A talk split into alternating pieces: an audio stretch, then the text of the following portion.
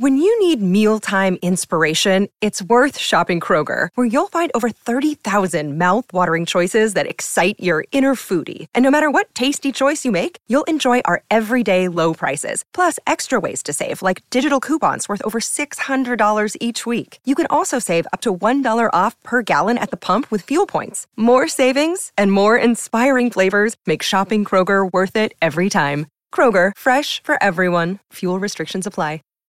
フフフ。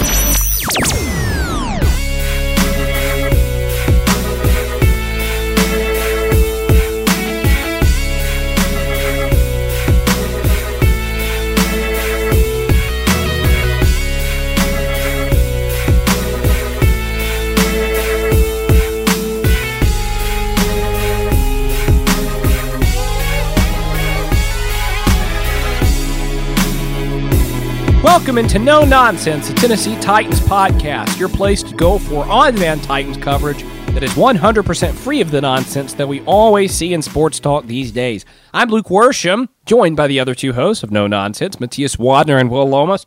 We are coming to you in the middle of free agency week. This episode will be premiering Wednesday morning, Wednesday, March 16th. And, you know, content this time of the year has the nature to sometimes you know, immediately not be made irrelevant. But for example, you know, something may have happened between the time, very something very well may have happened between the time that we're recording this and the time that you're listening. So, uh, we're going to talk about what we know right now, and and the next week, you know, we'll get the opportunity to catch up on everything that that happens between now and then. But certainly, a lot has gone down since we recorded last week, both with the Titans and around the rest of the NFL. And we will get into all of that. So, guys, uh, I'll ask you this before we get into the Titans. What's something that has stood out to you around the NFL about free agency? Because I, I think this has overall been a boring free agency period. The Titans haven't done a whole lot outside of getting AJ Moore and Jamarco Jones, two players that you know, to be completely honest, I had never heard of until the Titans signed him. Uh, and then around the league, there's really not a whole lot going on. No real big splash moves. Maybe you could say J.C. Jackson to the Chargers fits that category. But overall, to me, it feels very boring. Curious what you guys think. Yeah, I mean, the biggest storyline was Tom Brady coming back, but that oh, really oh, yeah. had nothing to do had nothing to do with free agency, but in terms of free agency, it's really just the Jaguars being the Jaguars. They do this every year.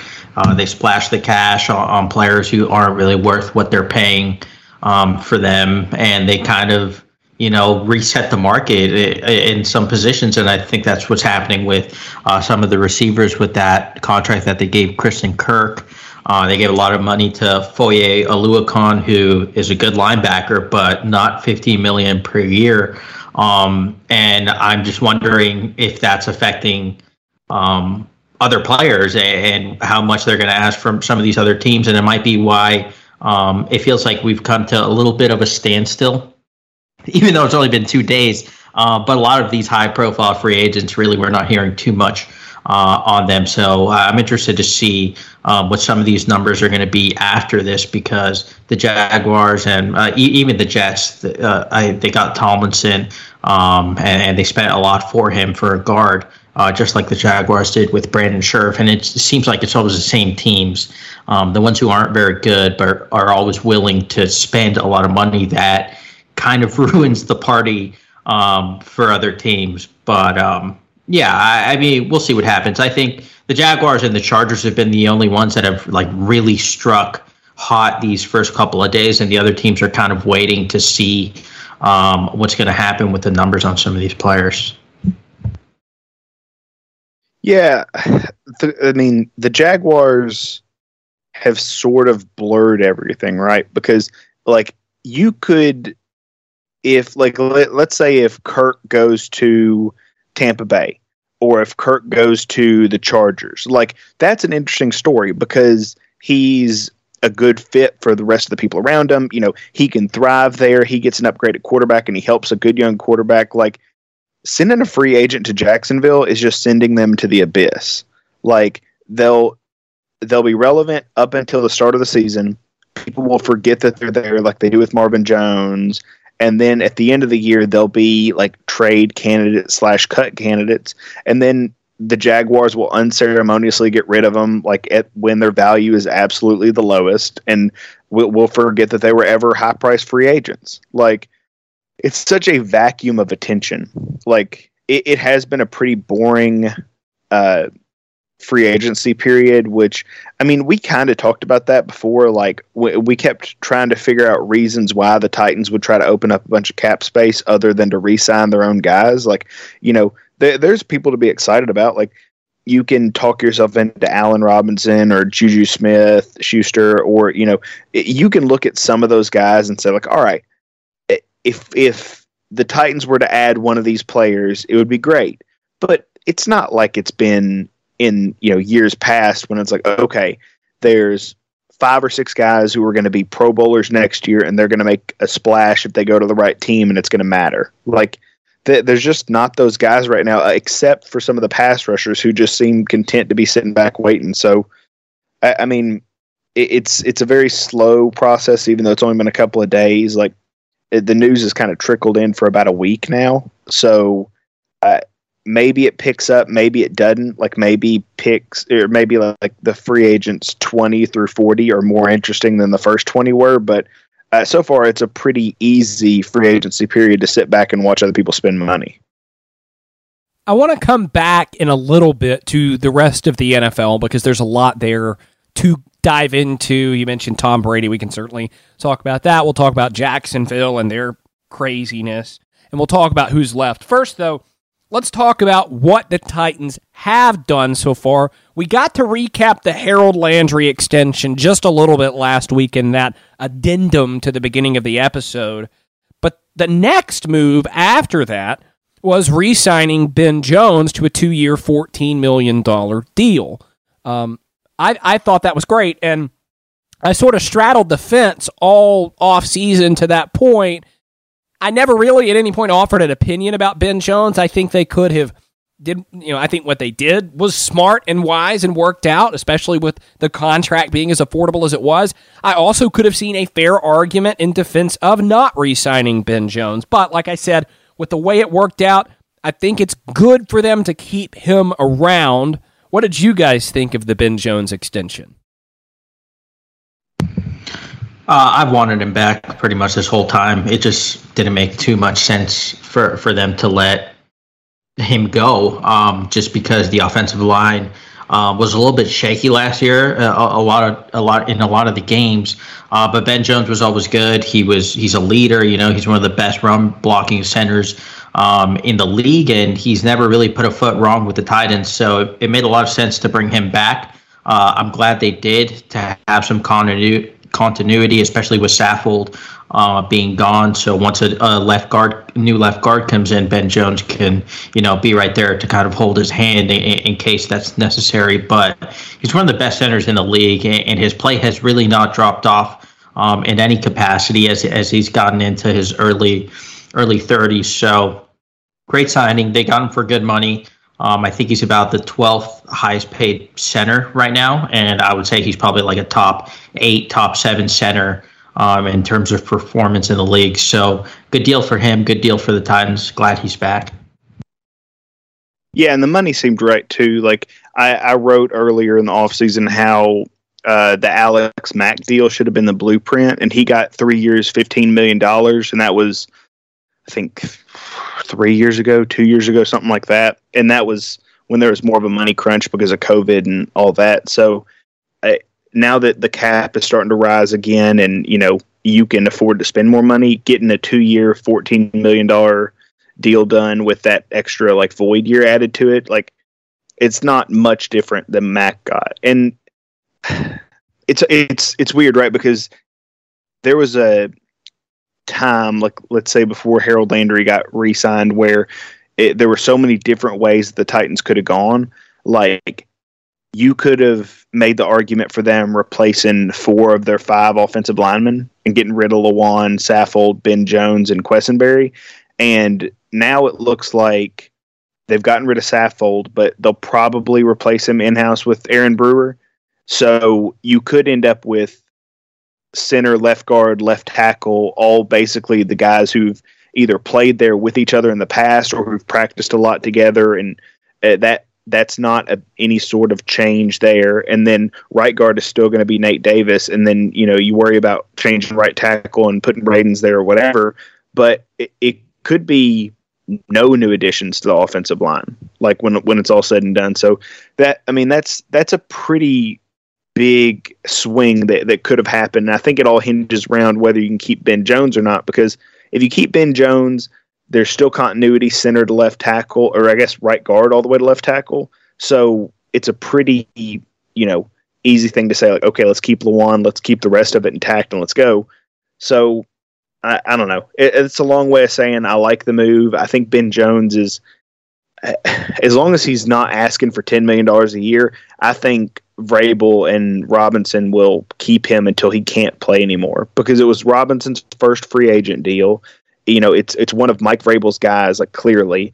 So I don't know why they would they would ever try to get rid of him. So he can play with them as long as he's you know able to pick himself up off the ground. You know, I was doing the A to Z show this morning, and Austin Stanley brought up it's been seven years since they signed Ben Jones. Doesn't that feel like forever? I almost forgot what team he even played for before the Titans. It was the Texans, right? Yeah. Yep. Okay. Just good, good that I remember. It, it, doesn't, it doesn't feel like it's been seven years. It was Robinson's first year. Like That's it doesn't right. feel like Jon Robinson's been there for seven years. Yeah, him really and Matt Cassel were back to back signings. Two humdingers. Yeah, like what a what a weird move. Similar similar value we got out of both of those. hey, yeah. they needed Matt Cassel because who's the back? Oh, we're getting into the, the weeds here. Uh a move that I was not nearly as fond of because I liked the Ben Jones deal. I think he gives them some intellectual continuity with what he does in terms of, you know, pass protection calls. Uh, they don't have to change more than they already do have to change on the offensive line. Geoff Swaim. Now, I don't love Geoff Swaim, but bringing him back, that, that, that sole principle, I can live with. I can live with them bringing Geoff Swaim back. But for three and a half million dollars? Because what's so funny, to, to make another A to Z reference, when we were doing the show on Monday, I said, What about OJ Howard as a cheap sort of flyer guy? And Austin said, Well, no, his value is 2.8 million, and that's just that's just too much. And so we were laughing about that today because the Titans went and gave Geoff Swaim $3.5 million. Here's the problem with Geoff Swaim uh, he doesn't really do anything well. I think Geoff Swaim has some ability to use his cerebral uh, prowess to find the open space against zone coverage. But he's slow, he's got unreliable hands, and he doesn't block well. There's this myth out there that because Geoff Swaim is big, because he's slow, and because he's white, that he's a good blocker at tight end, and he's not. I can't tell you how many times this past year a run play blew up and you went back and watched it. And like, okay, because that's because because Geoff Swaim got destroyed. He has some value, I guess. The veteran stuff. What I was talking about was zone coverage. Three point five million dollars when they could have had C.J. Uzomah for eight. I don't get it. I don't. I don't. I don't know. I, it seems like they were just scared to to go further into free agency and the draft without a tight end on the roster, so they were just like, okay, just just take this. But I guess the the weird part is that he ended up getting a raise after the season that he had. Yeah, he played a lot, but didn't really show too much. But I don't know. I I I'm I'm not mad about it. Um, I'm glad that they at least have a tight end on, on the roster, but yeah, I agree with you. Like they could get this his production and his his play uh, out of a like fifth, sixth round rookie, honestly, or just like Ryan Izzo, who th- who they claimed off the practice squad last year. I feel like those types of players could do the same job that he does, but they're clearly content with what he did last year. They're probably comfortable um, with him as a person, as a player, and he knows the system. So um, they just brought him back. But yeah, I guess I was a little surprised that um, that they gave him uh, 3.5 mil. Didn't think it would be that much. I mean, the only way I can rationalize it, and I think it's a stupid move. I don't, I don't like Swaim. I mean, he's fine, but like, he should be a third tight end. Like that, that's where he should top out at. Is like, if you're a good team, you have two tight ends that are on the field. Like, if you have him on the roster, like you said, Luke, that's fine. Like, I mean, I, like he knows the playbook, he knows the guys, he's a good locker room fit. The only thing I can think is that he had another offer from Atlanta or somebody like that and he gave the Titans a chance to match it, and they said, you know what, like, uh, you know, we just want somebody who can be a guy in the in the tight end room who can help explain what we want and be like an on the field coach kind of guy and blah blah blah blah blah. I, I would not have. I mean, I'm not defending it because I would not have made the move. I get it. you're, you're trying to see where they were coming from.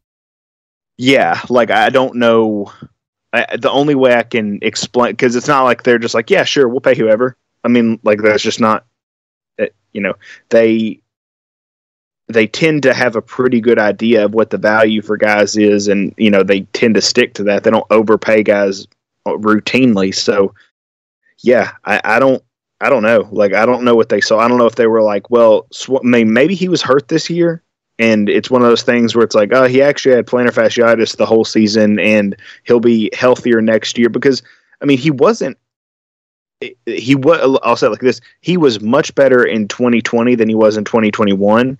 Now, so was everybody, and uh, on offense, and you know that may be a product of him being healthier and having a smaller role, or you know it could be a number of other things. I'm not saying he's going to be good next year, obviously, but the only way I can like the only way it makes sense to me is if they made the deal when they did because that he had other offers on the table, and they decided to make the deal because they wanted somebody who had a high floor, who they thought could be a leader for some younger guys. But I mean, is this the move that they're going to make? Like, I mean, are they going to make another move at tight end? Oh, they have to, right? Yeah. Sorry, uh, I meant free agency, not yeah, not like yeah. I think they are.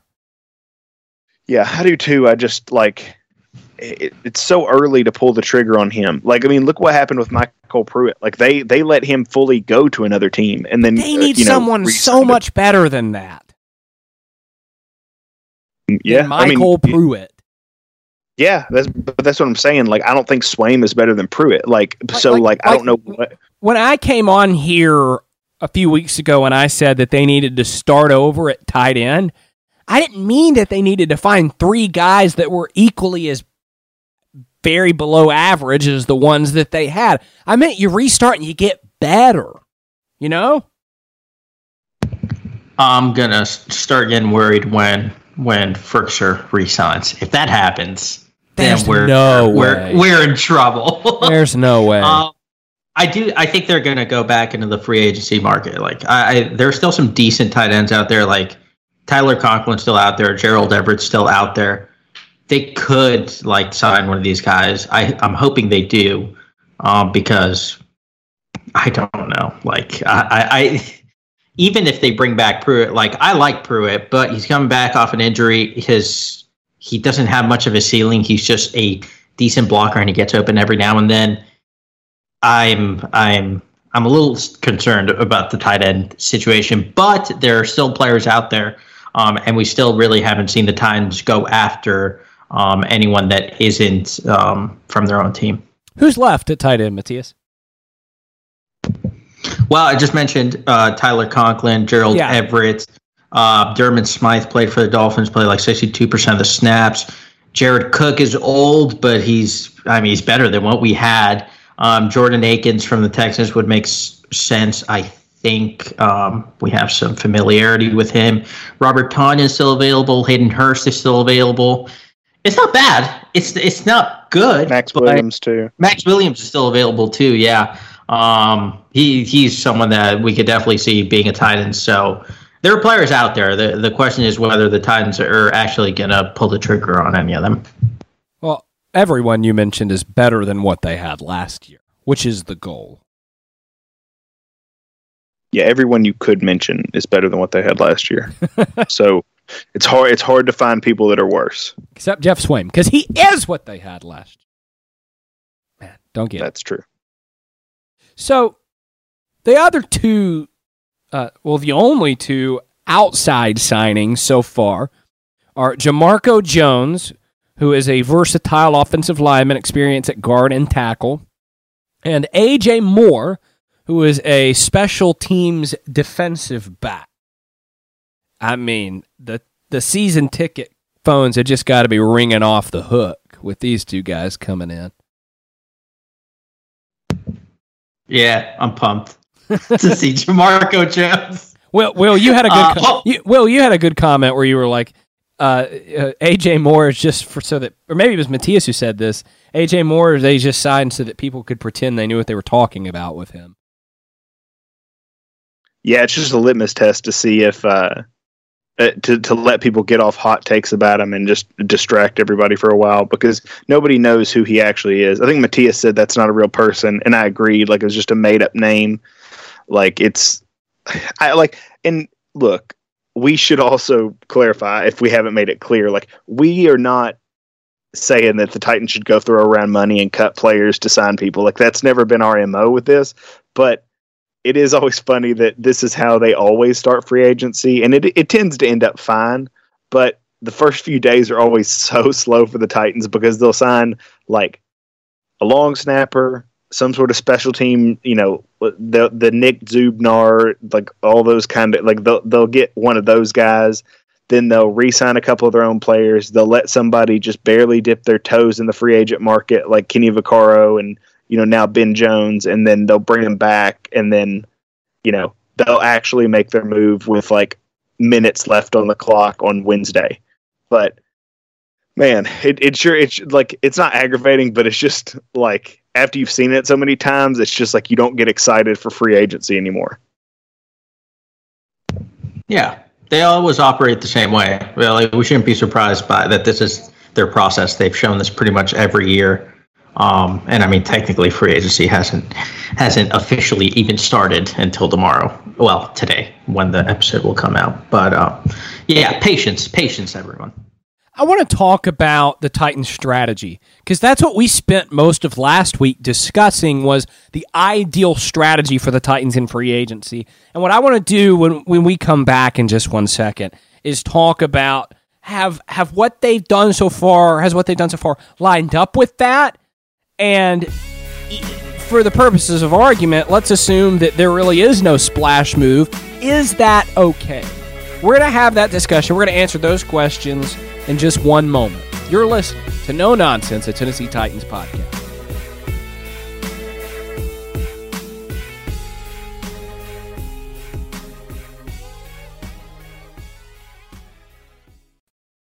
If there is no big move, if there's simply a couple more Jamarcus Jones, AJ Moore type of guys, and then maybe a starter type, but nothing more than seven, eight million dollars, uh, is that enough? Or or would we, as analysts of this team, exit this period and say, Man, I love the draft and I love cheap contracts, but they really could have stood to get another veteran. Mm, I'm in a tough position because I, I think it was last week I, I on this podcast I said um, that I didn't really want them to go out and, and spend big money on, on some of these um, players that were probably going to get their price, uh, you know, uh, drawn up. Um, and I think that's possibly what what's happening.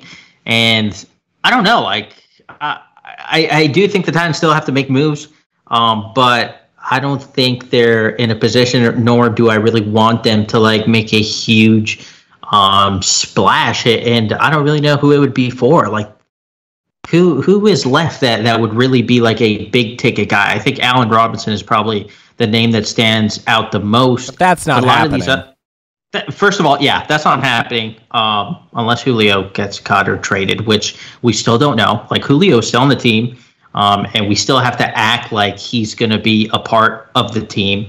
Um, his contract is going to be on the books, and he's going to be a part of the offense. But I don't know, like maybe Juju. I, I, I think I'd like to see them get Juju. I think he would fit well within the offense. He's the type of player that they like, really good after the catch.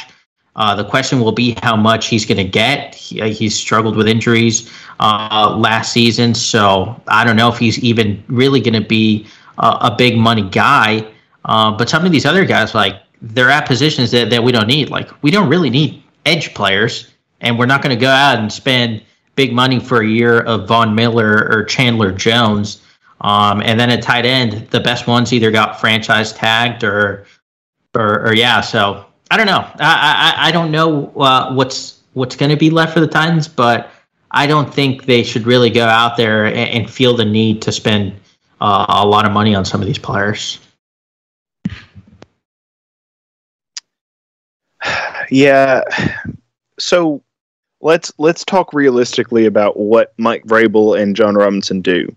So you're going to probably get one starter in the top 100 picks eh, it, it, eh, by midseason. By the end of the season, you'll probably have two or three guys. Like you know, you'll probably have more guys who've risen up and you know earned their way up through special teams. But opening day, they still need starters at left guard, which we figure out figure they're going to fix in house. Right tackle, which we figure they're going to fill in house. Then wide receiver three, tight end one, and backup running back, like those are the spots that they still have to fill just from a like there is no clear starter. So if you only have two picks in the top 100, you have to figure out a way to fill at least one of those needs in free agency. So even if they want to call Swaim tight end one, you still need a tight end two. Like they they just need that body. So I mean I don't I don't know like Taylor Lewan sounds like you know he's he's on the team. Like you know he's he's commenting in the present tense about all this stuff. So I assume they're going to figure out some deal with him and Cunningham, and they're going to create space. But like Juju Smith Schuster, cool. Like I, I like I'd, I'd love to see him on the Titans. He's only 25 years old. Like you said, like he's a good like I think he's had 2,000 yard uh, receiving seasons and he's only 25 like people forget how good he has been in the past because he didn't have as good of a year in 2020 and then he got hurt last year so i think there's a misconception about how good he is i think he's better than people think uh, so i think he would be a good like wide receiver three for the titans but then you have to fill basically like a tight end spot and a backup running back spot or you know another like skill position spot with those top 100 picks. Like I, that that doesn't seem like great value and it doesn't seem like Jon Robinson is just going to take somebody with no positional value in the first round. So it's like I, I don't I don't know how they match these things up. Uh, I mean it, it feels like the only thing that makes sense is a wide receiver in round 1 even though they haven't drafted a wide receiver in the first round since Corey Davis, but that that just feels like what they're going to have to do, which means that they're going to go out and sign a tight end, you know, which makes sense, but like they better do it quick. I mean, they're starting to run out of people, and if they think that Swaim is their tight end too, like, I mean, I like Maxx Williams. I don't know if he's a wide receiver one. Like, I mean, Everett is probably a wide receiver or a tight end one. Like, I mean, that you can probably swing that. Like, there are guys out there, but like, there are two or three guys signing with a different team away from being out of options there and it changing their entire offseason. So, I I'm I am mildly concerned, but I was the same way last year until they signed Denico Autry and Bud Dupree. So, you know, I, I guess we'll see. I, I really don't have a problem with them taking a more unaggressive, passive approach to free agency. I, th- I think they can't be done. Like the haul can't just be Jones and Moore. But at the same time, I'm not looking for them necessarily to go out and get a big name guy. Now, if they do, I think that's fine because I think they could, you know, with some maneuvering, make that work under the salary cap. But If they don't, it saves you some future money to work on Jeffrey Simmons and AJ Brown, gives you some more flexibility there. They also don't really have a lot of holes. Receiver and tight end, certainly. You can be aggressive with that in the draft. Uh, and defensively, we talked about it last week. There's really nowhere where you want to go out and, and pay very much money to anybody. So I really, I, and I talked about this on the, the Tuesday Titans Toss Up podcast this week. I, I, I, I'm kind of fine either way they go. And I don't mean to, again, straddle the fence, but I really think they're in a, a, a situation because of the success that they've had over recent years, what they've established that we shouldn't be surprised that unless there's just an obvious fit that they fall in love with, they're not every year going to go out and do what they did last year, where they were pretty aggressive, getting Bud Dupree and Denico Autry and, and Janoris Jenkins. So, all that to say, uh, I'm fine with it. I don't have a big deal with them taking a more passive approach to this. Yeah, and I think the situation was more dire last year. Like the defense was very clearly in need of a of an overhaul um, in terms of personnel uh, and talent. Yes, this year we need starters on offense, but assuming Julio is still there, you really need a wide receiver three, maybe a wide receiver four, um, and then the two tight ends because like Will has said uh, for the last like three podcasts, Aaron Brewer seems to be the in-house candidate for left guard, um, or it could be Radunz, and then Jamarco Jones could play right tackle. Like those are options. Um, and then, I mean, this could all change if tomorrow they go ahead and sign Tyler Conklin or Gerald Everett. Then you're looking at possibly a receiver in round one, and then a tight end in the third or fourth round, and you're already in a good position. So I I don't really see them going out and signing too many um, uh, other free agents, especially given their salary cap. I mean, they only have um, 1.6, 1.7 mil in in cap space right now. I know the cap is fake, and we talk about it all the time, but they they, they do have to uh, actually manage it, and, they've already uh, done so with a couple of cuts, but I, I don't know how many other players are, are, are going to get the boot. It doesn't seem like too many more. So I think we're we're probably looking at not too many moves um, left for the Titans to make in free agency. And personally, I'm I'm okay with it. Yeah, I, I just I don't know. They they've got to find a starter somewhere. Like they they they have to, and I think we all think they will. But like they have to find a starter on offense in free agency. Like they just don't have the other resources to ignore it and and also come away like this is how you get trapped into Isaiah Wilson, right? Is like you fill your needs and you draft, you know, you spend a pick on a guy because you fall, you, there's nobody you love it, it, that's in the bottom of the first round. You're looking on the board and you're saying, well, we need a right tackle. Just in this instance, he's huge. He has the pedigree of you know an SEC player we have a bunch of these guys ranked the same. Like, let's just take a shot on this guy. Like he, you know, he's the, got the biggest frame and the most upside theoretically, and then you end up like they ended up. So it's like, I mean, there's a little different because it's a little different scenario because you get to interview people now and you don't just have to take other people's words for it and all that. But I just, I don't know, like. I, I will feel much more comfortable this time next week when they've added two starters and I can take a deep breath because that's probably what will happen.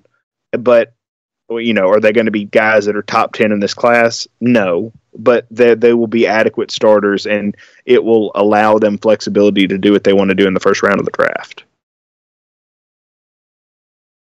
There are a couple of moves they've made that we have yet to talk about in relation to handling their restricted free agents. Because we know that they did not tender restricted free agent fullback Khari Blasingame, which we expected, but we also know that they did not tender David Quessenberry. Is that experiment finally over?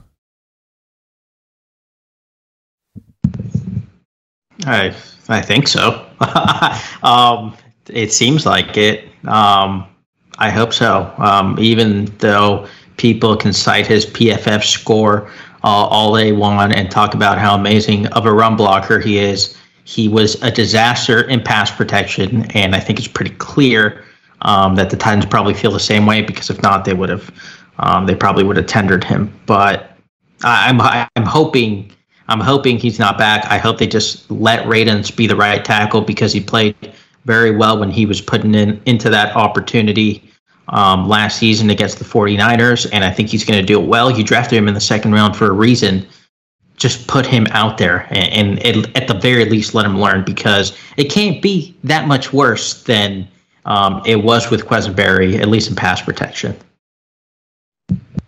It can't be any like I mean, I guess theoretically it could be worse, but like like nothing we've seen would indicate that it would be worse. So I don't know, man. Like just when I thought he was gone, then other people were like, "Well, they could bring him back at a lower price later," which I mean, it would be stupid, but it wouldn't surprise me. Um, just because I know Mike Vrabel's furious that he's not already penciled in as the starter for next year, which is why he said the Dillon Radunz stuff earlier. Uh, Doesn't it feel like Dennis Kelly all over again, though? That he played quote unquote well um, when given the opportunity, but then they don't even bring it back. Uh, well, yeah, but Dennis Kelly wasn't the worst offensive tackle. Like he wasn't the. I know he didn't give up eleven sacks. Yeah, he didn't have the record. They're the league leading like. So then, why would the Titans bring, why would the Titans bring Quessenberry back? Then it would make even less sense. Because why he's in the boys' club. Like the, yeah, I know, I know. By the Mike way, was never fallen in love with a player and then cut him like dude, by his own volition. Did you guys see the Schefter tweet about Quessenberry? Uh, the last sentence. Also, he yeah, had cancer. Yeah, Un- yeah. unbelievable. It, Truly uh, unbelievable. It, it is baffling. Like that. That like if that's the like if you have enough time to make three points in a tweet and your third point about why somebody should like if, if an agent sends you a message, which is what happens with Adam Schefter, and he says tweet this, and you tweet it out, and the last line of that message is he also had cancer, like, I mean, that's that's a bad sign. Like, so yeah, I mean, like that. Look, I, you know, I don't, I don't want to be mean. You're not been to Quessenberry. We all know Quessenberry's bad. Like, they should get rid of him.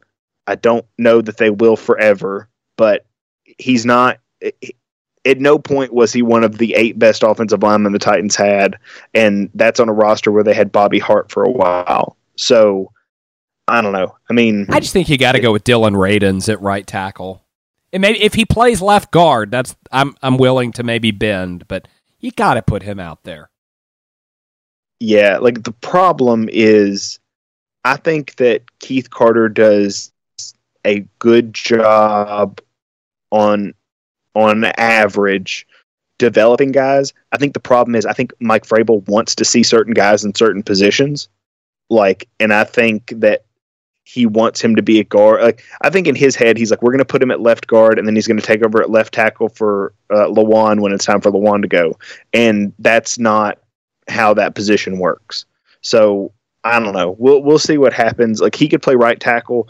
I don't want him playing guard. He's too skinny. Like he's going to get thrown around. Like he's he's his whole thing is he wins with speed and uh, like technique and angles. Like put him at tackle. Like try him at right, even though that'll be a little bit backwards for him. But you know, go from there. But oh man, it, it the worst thing that could happen is that you know, knock on wood, that is that Radunz gets hurt and they uh, in camp like just like a small like rolled ankle and then uh, they call up Quessenberry and Mike Vrabel's like, well, Quessenberry was here the whole time, so we're going to give him the nod, and then he never comes out again. like that's that's a nightmare situation. Yeah, yeah. We've still got a lot to talk about as far as the rest of the NFL. We're going to make fun of the Jacksonville Jaguars. We're going to talk a little bit maybe about Tom Brady. Uh, we've got a lot left to go, so don't go anywhere. We will be right back in just one moment. You're listening to No Nonsense, the Tennessee Titans podcast.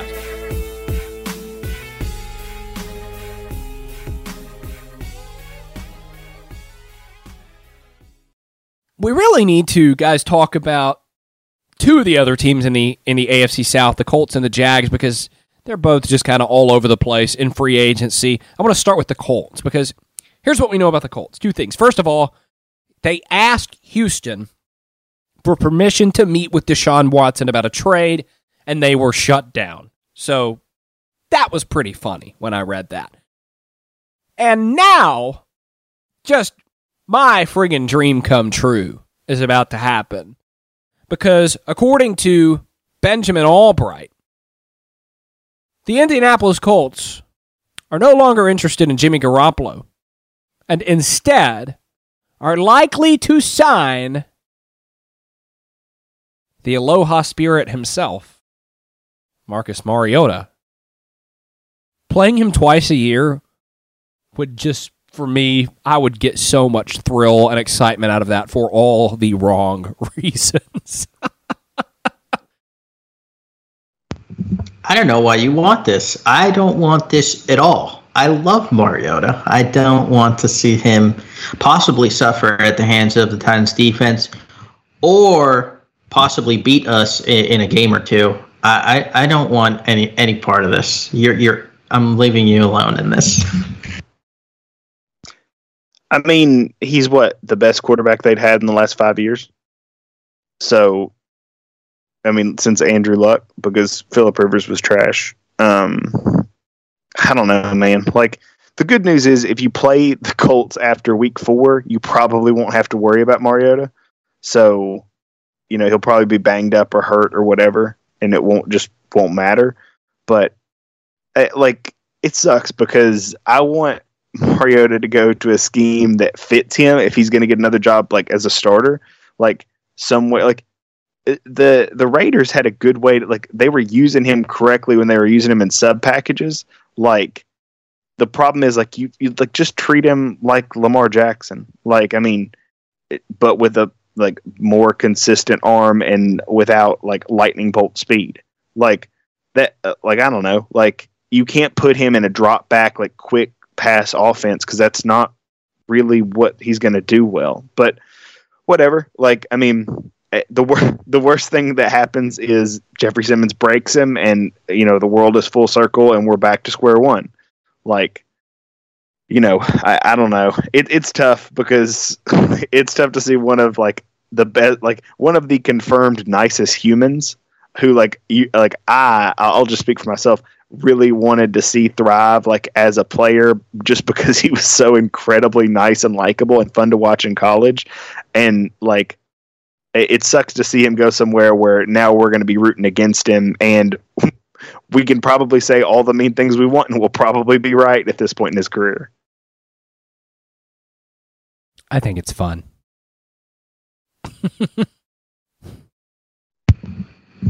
it will be fun. The games will be fun at least. Um, hopefully, he'll probably get a good homecoming uh, if he plays um, in Nashville and Nissan Stadium. That'd be cool. Hmm.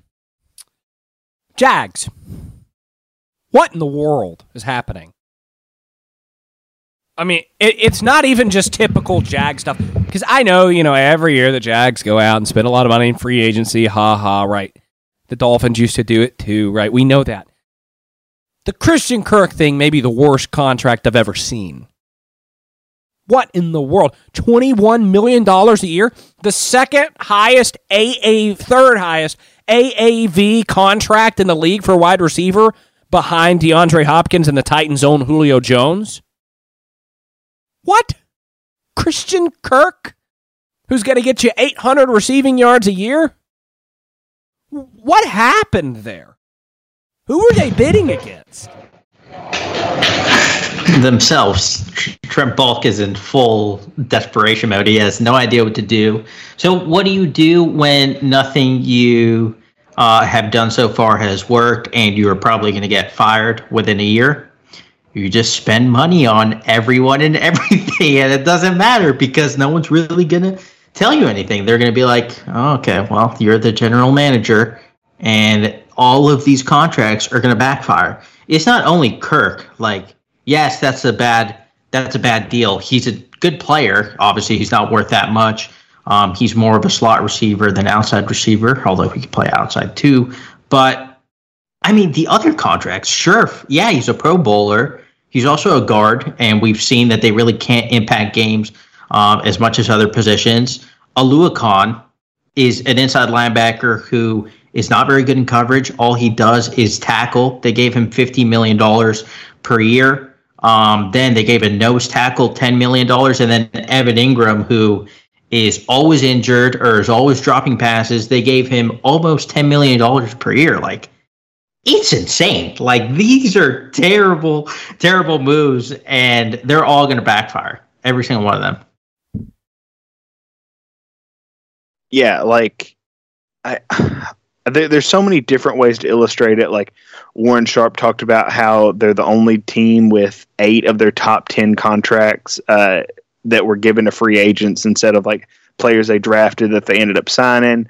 Then there the the Warren Sharp tweet that's probably the funniest is um, the one where he said uh, the last two free agency periods the Jags have spent 117 and a half million dollars on their receiving corps, and it consists of Christian Kirk, uh, Zay Jones, Marvin Jones, and Evan Engram like I don't know, man. Like it's just it's just tough to like think about that. Like they spent roughly ha- like it's not all at once, obviously, but like I mean that's so much money on guys who are probably like Marvin Jones is probably the only one who is a number two on a good team like Christian Kirk was a number three, like Zay Jones was barely a number three, like Evan Engram, like the the Giants haven't wanted him in two years. Like, man, I like it's just such a bad job. And, you know, even even the novelty of being excited, like of the media pretending to be excited for like what the Jaguars might be, is like worn off. Like they like like I said at the top, like anytime the top free agents are going to Jacksonville, it's going to be a dud because nobody cares. And their savior, Trevor Lawrence, through what like went like six straight games like to finish the year uh, with an interception, except for that Colts game where they beat the Colts, which is I don't know probably the perfect scenario for Titans fans. So, it, I mean, it's just bad. And like, hmm, so so here's an interesting question. I think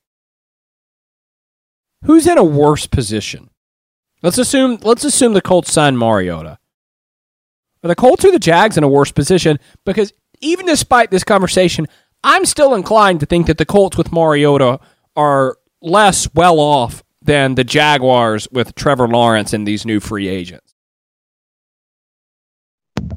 Yeah, no, it, it's it's definitely the Jaguars for me. I mean, it, it, the Jaguars thing is an organizational um, failure from top to bottom, and even in, in terms of like on-field play, like it's not even close. Like the Colts are a solid team. They've just been undone with pretty poor quarterback play, um, and unfortunately, their GM doesn't want to spend on, on um, slightly more talented players. But the Colts are in a way better position than than the Jaguars. Like, it's a good question because the problem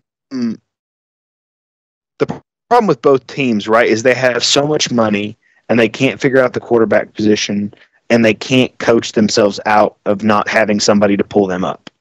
Like it, for for all the promise and you know the offensive genius talk that we got for Frank with Frank Reich for years, like they've never won the AFC South uh, with him as the head coach. They've never been an explosive offense with him as the head coach. Like they've always been serviceable and they've always won a fair number of games. But like, I, I mean, uh, the, like the Jaguars have won the AFC South more recently than the Colts have.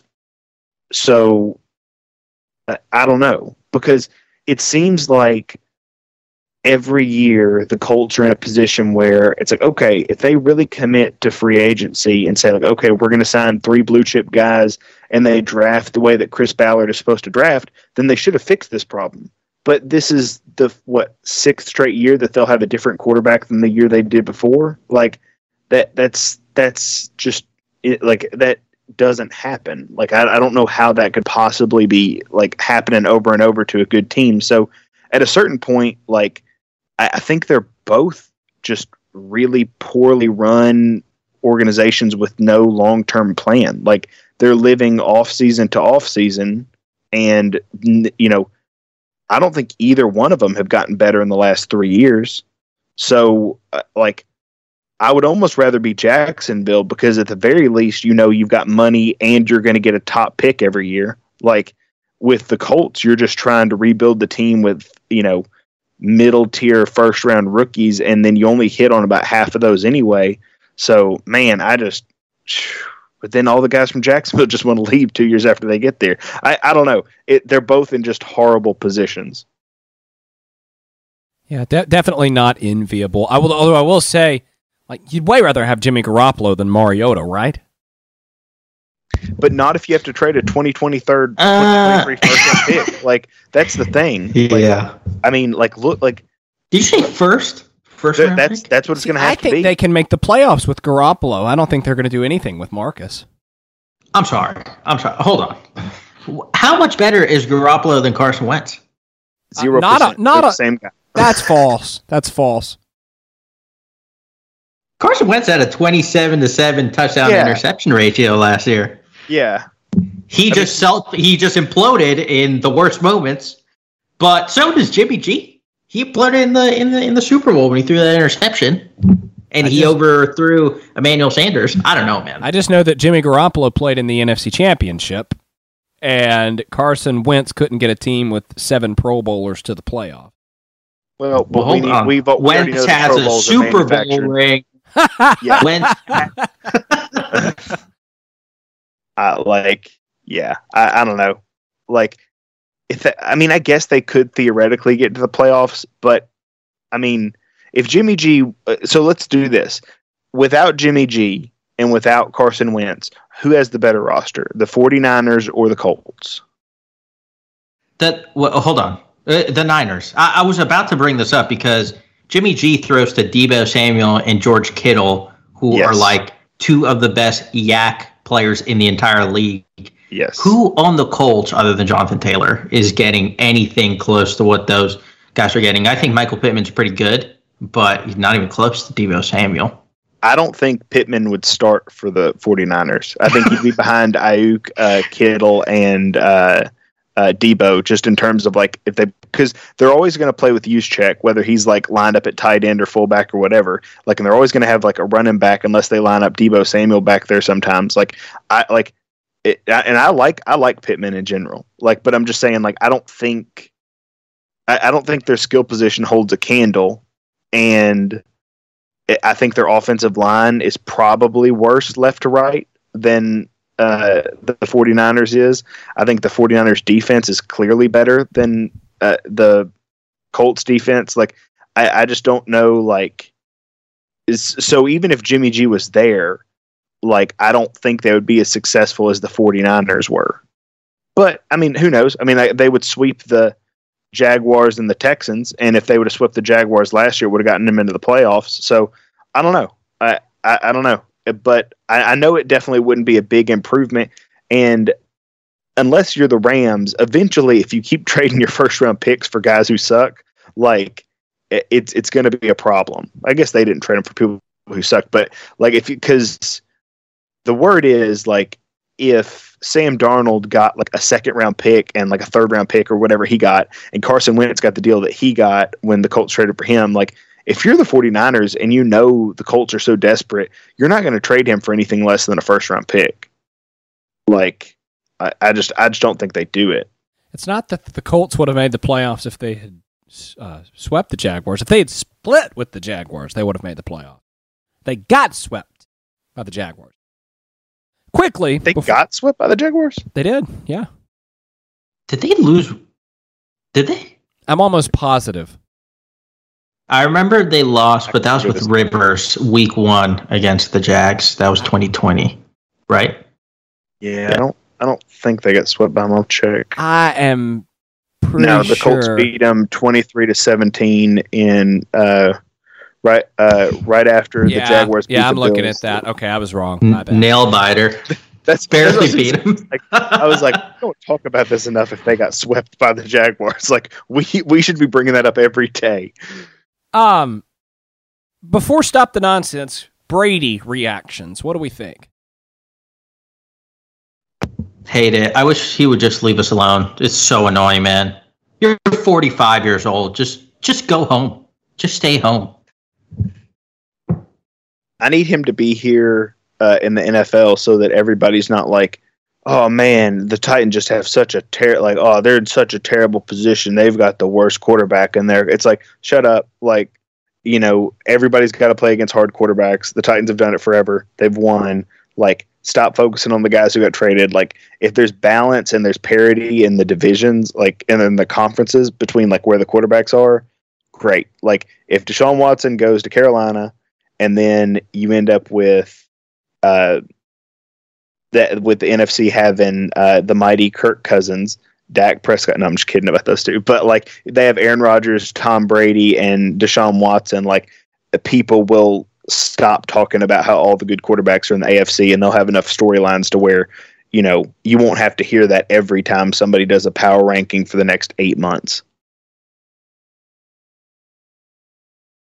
Yeah, yeah, I, I think you're right, Matthias. Sorry, uh, what were you talking about? I was looking up an Adam Schefter tweet for my uh, stop the nonsense. Tom Brady. let me let me say this. Uh, do we like? There's no way that Tom Brady retires before he either gets a serious injury or before he has a Peyton Manning year, right? Like this Correct. was his one shot. AJ like, Brown was, put that on Twitter, and he's right. Yeah, I think like, he's only back for one year. I think it's one year. Man, like I, think he's unless they don't win the Super Bowl, and then he's gonna come back for one more. I think he stayed home with his kids for like a, a month, and he was like, "You guys are spoiled," he hates them. and he like hates, them. hates them. Like. I mean, like it, nobody, no like forty five year old has ever been like, you know what, I want to do more, spend some time with this teenager that I haven't really spent a lot of time with, other than going on vacations. Like, I mean, he's not one to help with math homework. Like, I mean, he like he's got people that he pays for that. Like, he does not want to be a stay-at-home dad. Like not yeah. also not when everybody's like, "Oh man, he's still eh, you know, you still had it. You still could do it." Like th- there's no chance. Yeah, I'm kind of with it feels there. like it feels like the Bucs are probably going to go all in now, right? I mean, they just signed Russell Gage, got him a third receiver, traded for Shaq Mason for a fifth round pick, which is absurd. I don't know what the Patriots are doing. I think you just answered your own question, Matthias. What? That you said it feels like they're going to go all in now, and then you just started oh, yeah, them yeah. going all in. Yeah, yeah, they they, they, they are. Right? They they're still missing a couple things, but yeah. The Patriots did that, by the way, because they're going to try to add La'el Collins. Like they're they're opening cap space um, for La'el Collins because Shaq Mason's owed like eight million dollars this year against the cap, and they're just like, mm-hmm. no thanks. We'd rather pay that exact same amount for a Pro Bowl right tackle, and I get it. Huh. That makes sense to me. Fair. All right. Stop the nonsense time. By the way, I love Brady being back. I'm excited. I was I was disappointed when he retired and, and now I'm uh now I'm I'm I'm good. Down votes on Twitter, by the way, as I'm pulling up my stop the nonsense. That's fun. Have you seen that? They've been they've been testing that for several months and they never actually bring it for everyone, like to light. I have it now. Yeah, but I don't. It's so weird. They like bring I it to some people. See them. And, and you don't see them. You don't see the downvotes. Like you can downvote a tweet, but you don't actually. The other person doesn't see it. Hmm. It's just for that. I mean, like, that's sorting, I guess. Yeah, I don't know. That's. Yeah, I don't know. okay, my stop the nonsense goes to Mike Florio who put out the dumbest tweet maybe I've ever seen. It reads as follows I've gotten some interesting, unsolicited, and hostile text messages tonight from someone with a recognizable name who at no point asked to go, quote, off the record. I'm going to treat them as off the record as a courtesy to the person who has sent them, even though I shouldn't.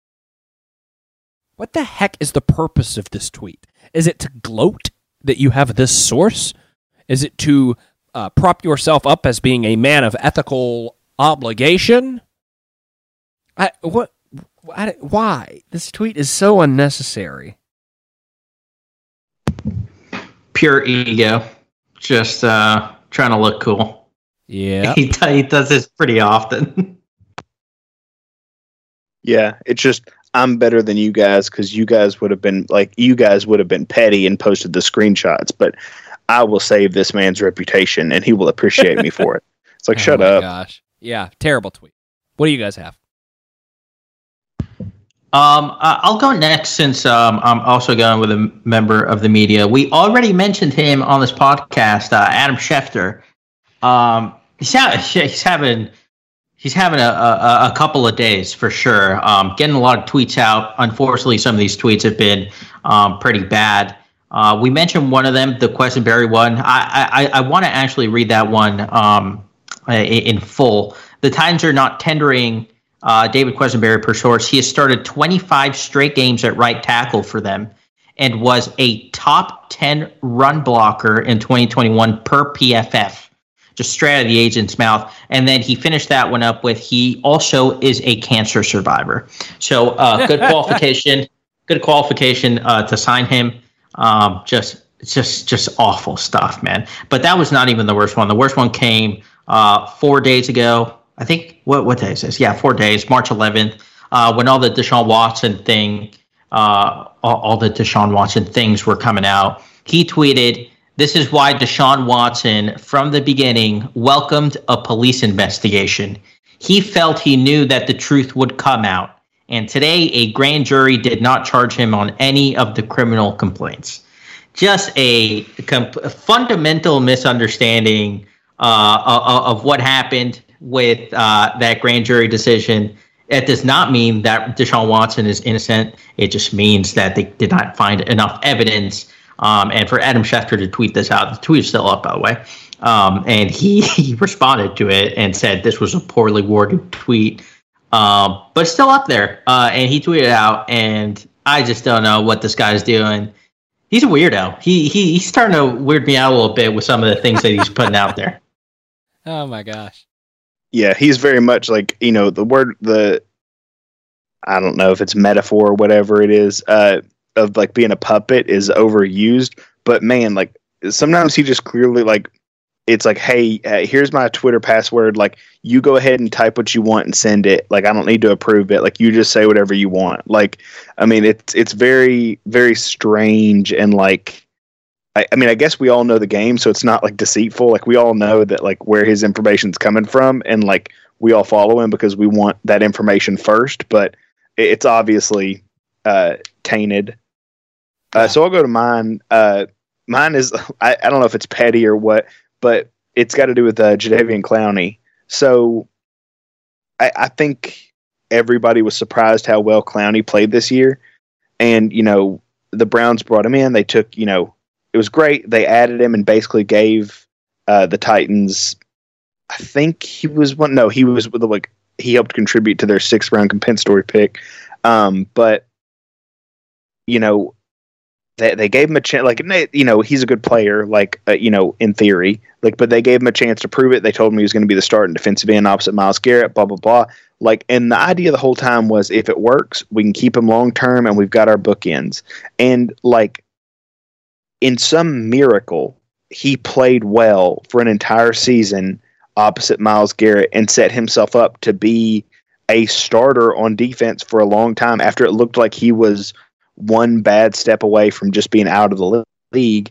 And despite that, like uh, the the report is that uh, the door is not totally closed. For this is from uh, Brad Stainbrook, uh, who uh, works for 24 7 Sports, but uh, he said that Clowney is going to try to play elsewhere next season. The door is not totally closed for a return to Cleveland, but it is viewed as unlikely currently. A main reason money. And I'm like, this like was your best chance to get because he's only 29 like we're looking at a lot of like 32 year old edge rushers and stuff now like chandler jones and von miller and all like you know all all these guys and if you can just have some decently productive years at, when you turn 30, 31, like you can still get a decent size, like short term contract again.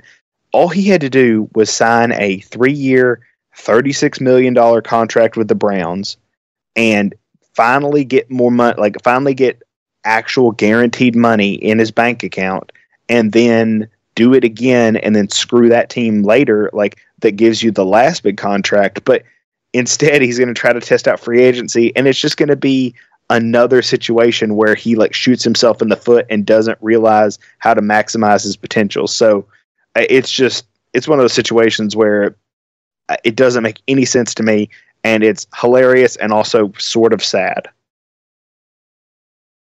Yeah, yeah, yeah. You're you're 100% on track there.